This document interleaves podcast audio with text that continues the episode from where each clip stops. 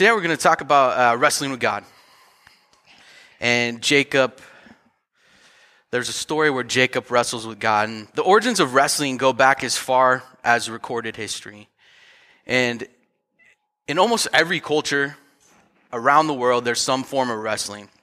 And although the techniques and the rules may change, it's a close hand to hand sport. There's no tools, it's a person and a person your objects to pin your opponent into submission. Now, I've never wrestled competitively, but as a backyard sport, I've certainly experienced it. I know what it feels like to be physically overpowered as I wrestled with my, my friends, my peers. There's a unique mix of physical exhaustion and helplessness you experience before you submit to your opponent. There, there's almost like an exhale, like this is over. Hadley, my two year old, likes to wrestle with her sister, who's one, London, but she calls it cuddling. But it, but it looks like wrestling, so somehow that gets lost. And I don't think London really really gets that either. Um, normally, it starts with giggling, and then it turns to tears. London gets that feeling of being trapped, of being outmatched, and then finally, it's followed by this relief when her mom rescues her from the ruthless cuddles of her older sister. And most of us are probably familiar with this feeling, whether it's uh, wrestling with your, your siblings, your neighbors, your friends. There, there was a, a, a point in your life where you probably felt that physical sense of being exhausted and helpless. Wrestling is a, is a strange, it's, it's a barbaric sport in a lot of ways, but there's also something very familiar. There's something instinctual about it, about a close hand to hand struggle. And in Genesis 32, we find a perplexing story where Jacob wrestles with what seems to be a stranger. But before we get there, I think it's important we understand who Jacob was. Jacob was more than this isolated incident, this single story. Jacob was the grandson of Abraham, and God made a promise with Abraham to give him many descendants, and through those descendants, to bless all nations. So that's who Jacob was. He was in the line of Abraham. And Jacob's story starts out when he's in the womb, he's wrestling with his brother. He's a feisty guy. And as he's born, he's grasping at his brother's heel.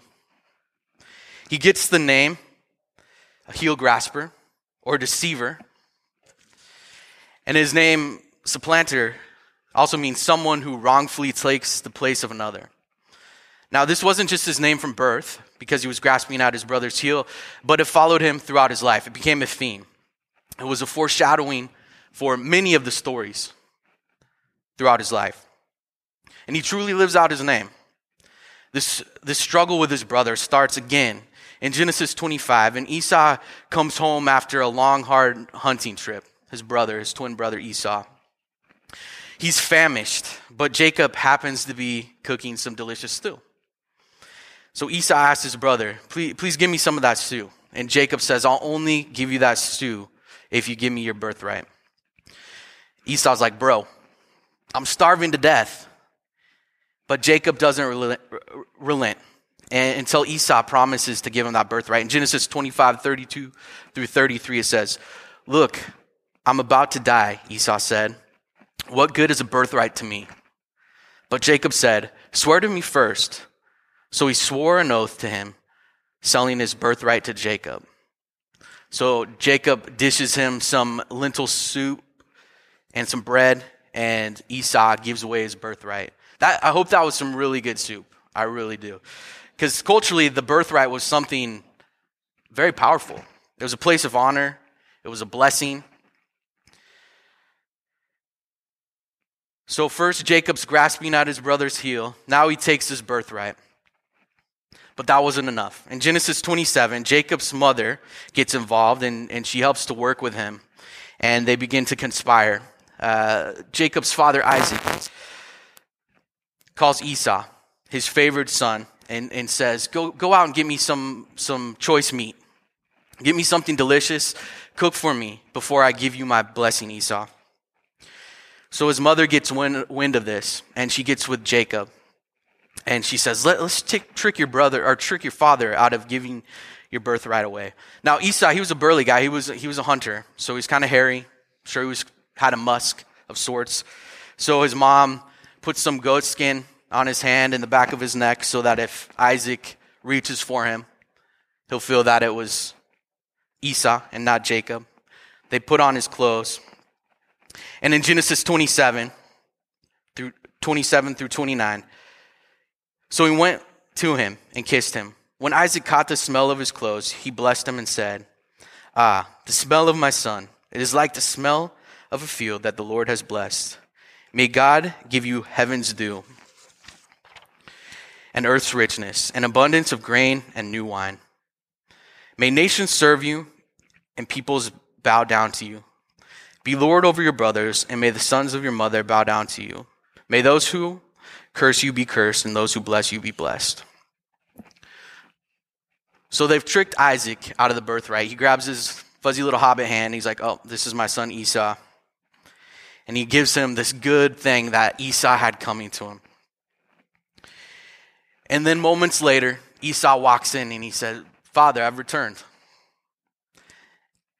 He and his father are confused until they realize that Jacob has tricked his brother again. Esau is bitter and he cries out. He asks his father, Don't you have any blessing left for me?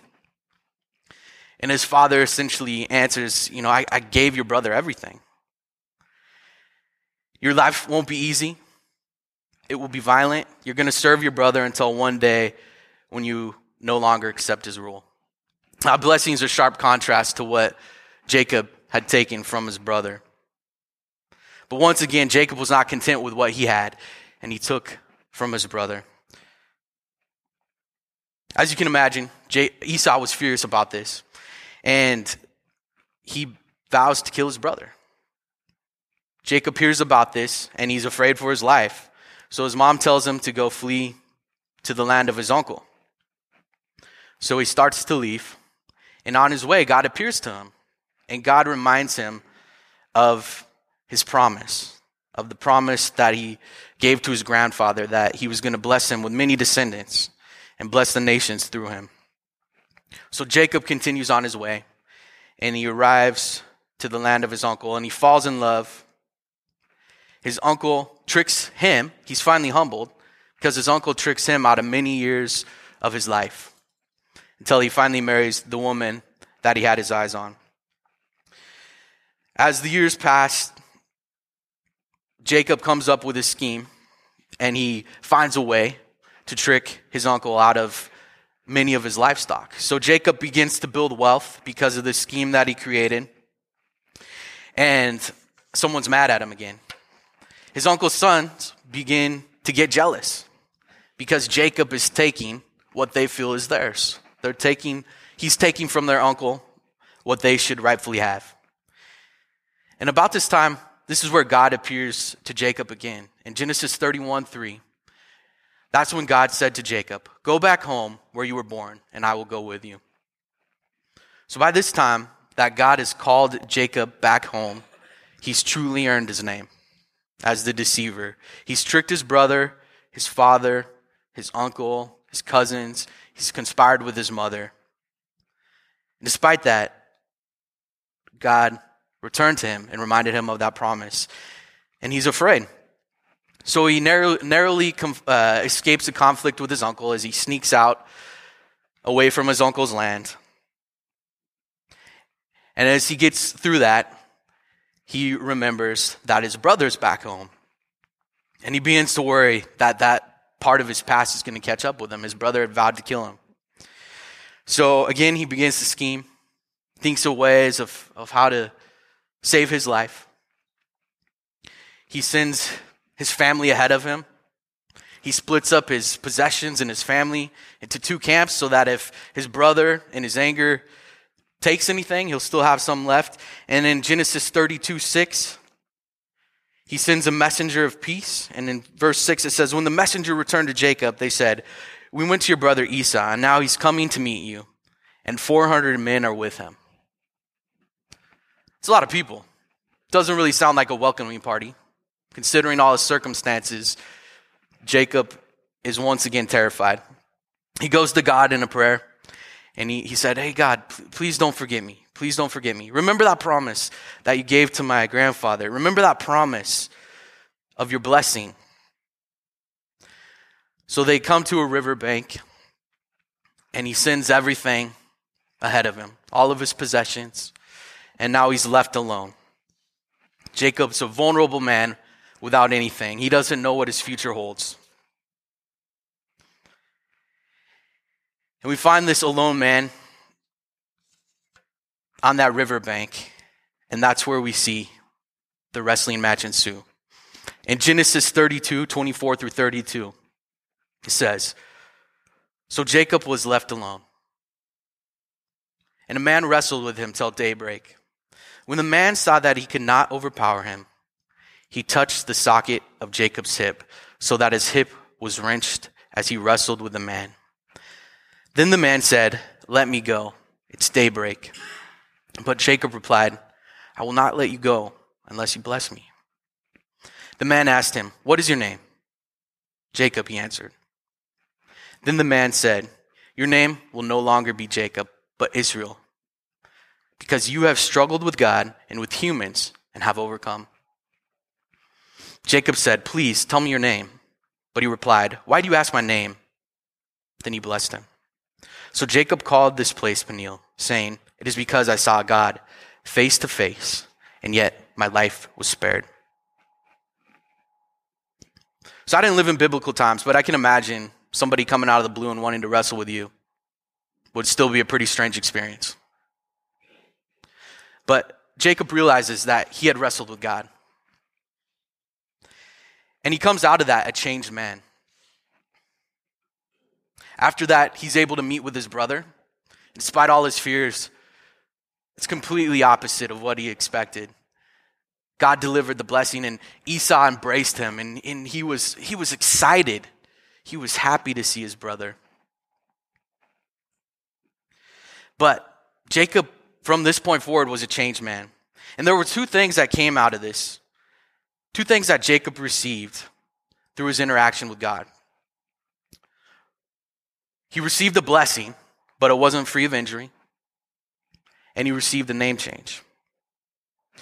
Now, we can learn from what Jacob did when things were rough and he was in the middle of that wrestling match. Instead of letting go, he continued to hold on. He pleaded for a blessing. Now, wrestling with God can take many forms. You know, metaphorically today, it can mean a lot of things. But when we believe our plan is better than God's promise, then the wrestling ensues. Jacob wrestled with God all night and only recognized that after the fact. And through his struggle, he was broken. He was brought to a point of humility. His hip was popped out of place. And he reached that point of exhale, of give in. After being injured, Jacob replies, I will not let you go unless you bless me. Now, this is a familiar request from Jacob, asking for a blessing. But he hadn't won this match. And once again, he's asking for something that may, he may not have earned. However, I think we find him in a completely different state, in a different state of mind. I don't think this was an angry demand of a confident man, rather, a plead from a broken and injured individual. He was worn down, he was mortified.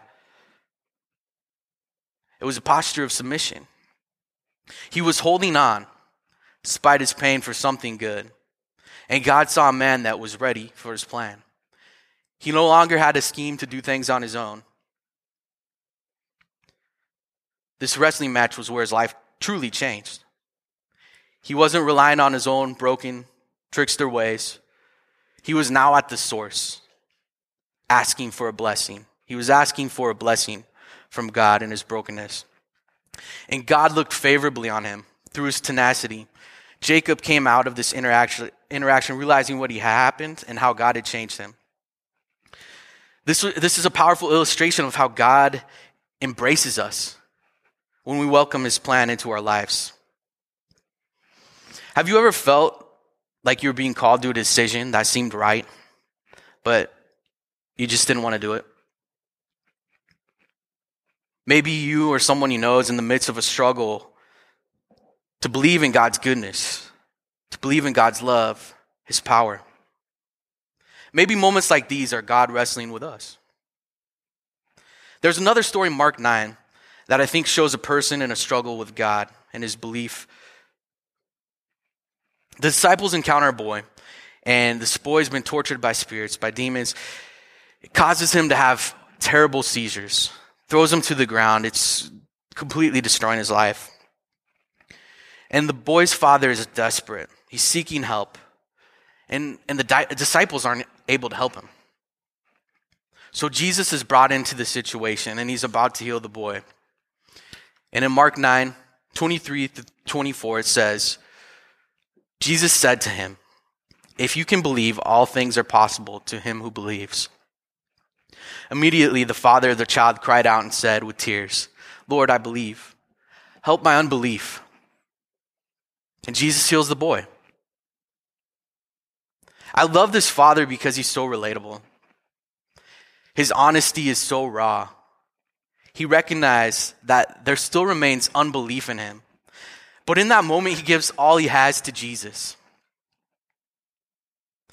Despite being desperate, feeling weak, he's holding on and he's asking for a blessing.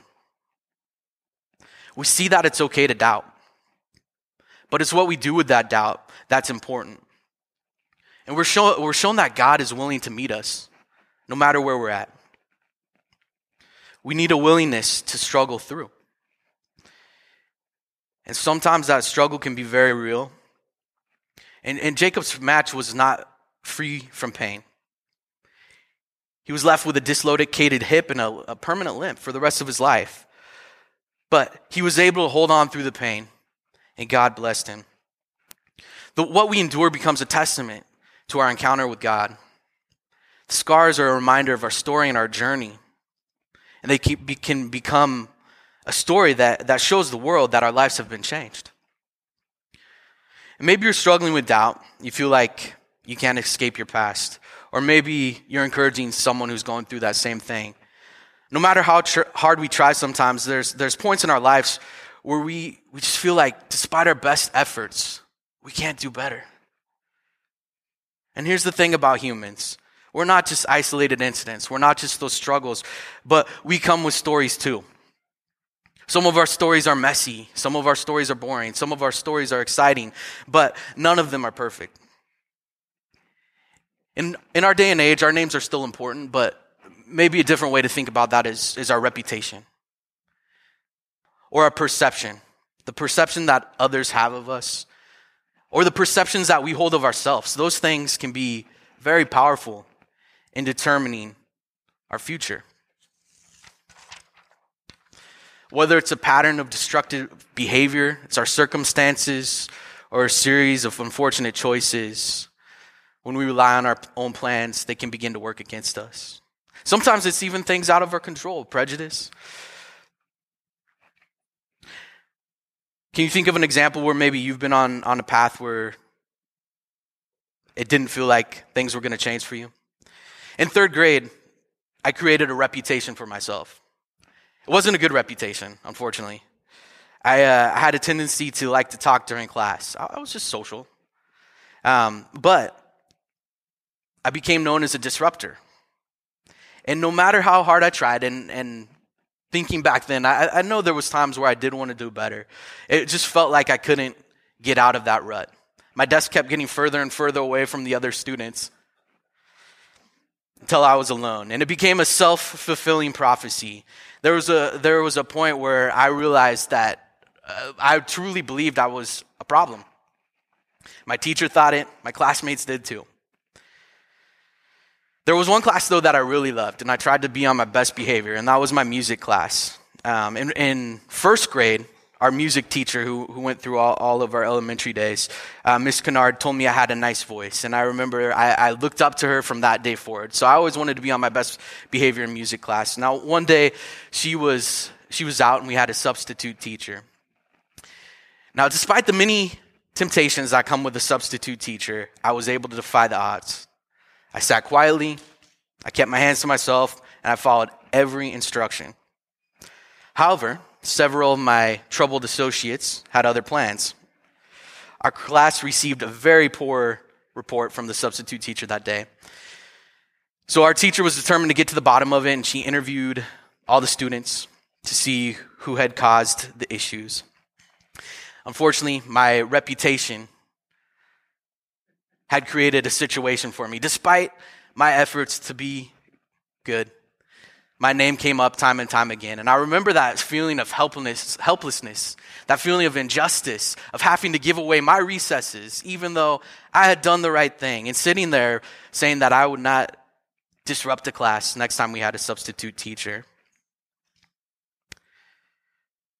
Worst of all, I think letting down my, one of my role models, that, that really hurt. You know, that's a light example of, of how our perceptions can determine what happens to us. And it's easy to fall into that trap of repeating our past addiction, negative thoughts, poor choices. Those things are all hard to escape. And our society, despite its many imperfections, can be very judgmental. Maybe you've heard of this idea of cancel culture, where people are removed from positions or opportunities because of things they've done in their past. Now, there is absolutely times where that is necessary, and those things need to happen. But it also leaves very little chance for change, for people to grow, and for grace. But we see a God who was full of grace. In the story of Jacob's wrestling match, the significance of God changing his name can be glossed over. And I, I, don't know how many times I've heard or read that story throughout my life, but I've, I've always missed that. The importance and the significance of the name change. On the surface, it could appear that, that the point was only that there was a blessing, but I think there's something really deep there. Especially when we consider Jacob's history, we see an incredible gesture of compassion and grace and forgiveness from God. Jacob certainly earned the name that he had of the deceiver. And time and time again, he proved it to be right. Yet God finds mercy and changes his name. He erases Jacob's spotty past. And not only that, he gives him the name of God's nation because of his good promise. Israel wrestles with God. And when we struggle with God, he wants to change us. He will change us. And we don't have to make up for our past before we call out to him. We have a God that's willing to wrestle with us, to get on our level. He wants to find us wherever we're at when we're calling out. And when we're ready to ask for that blessing, He will meet us there. I know in my own experience, even in my darkest moments, He's been pursuing me.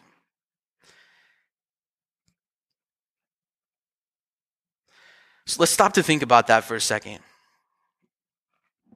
Even in our, our worst decisions, He's pursuing us. And we're no different than Jacob. We have proof of this. God met a broken world where it was at, a world that rejected him, rejected his plan and his promise, and he sent his son to change our names.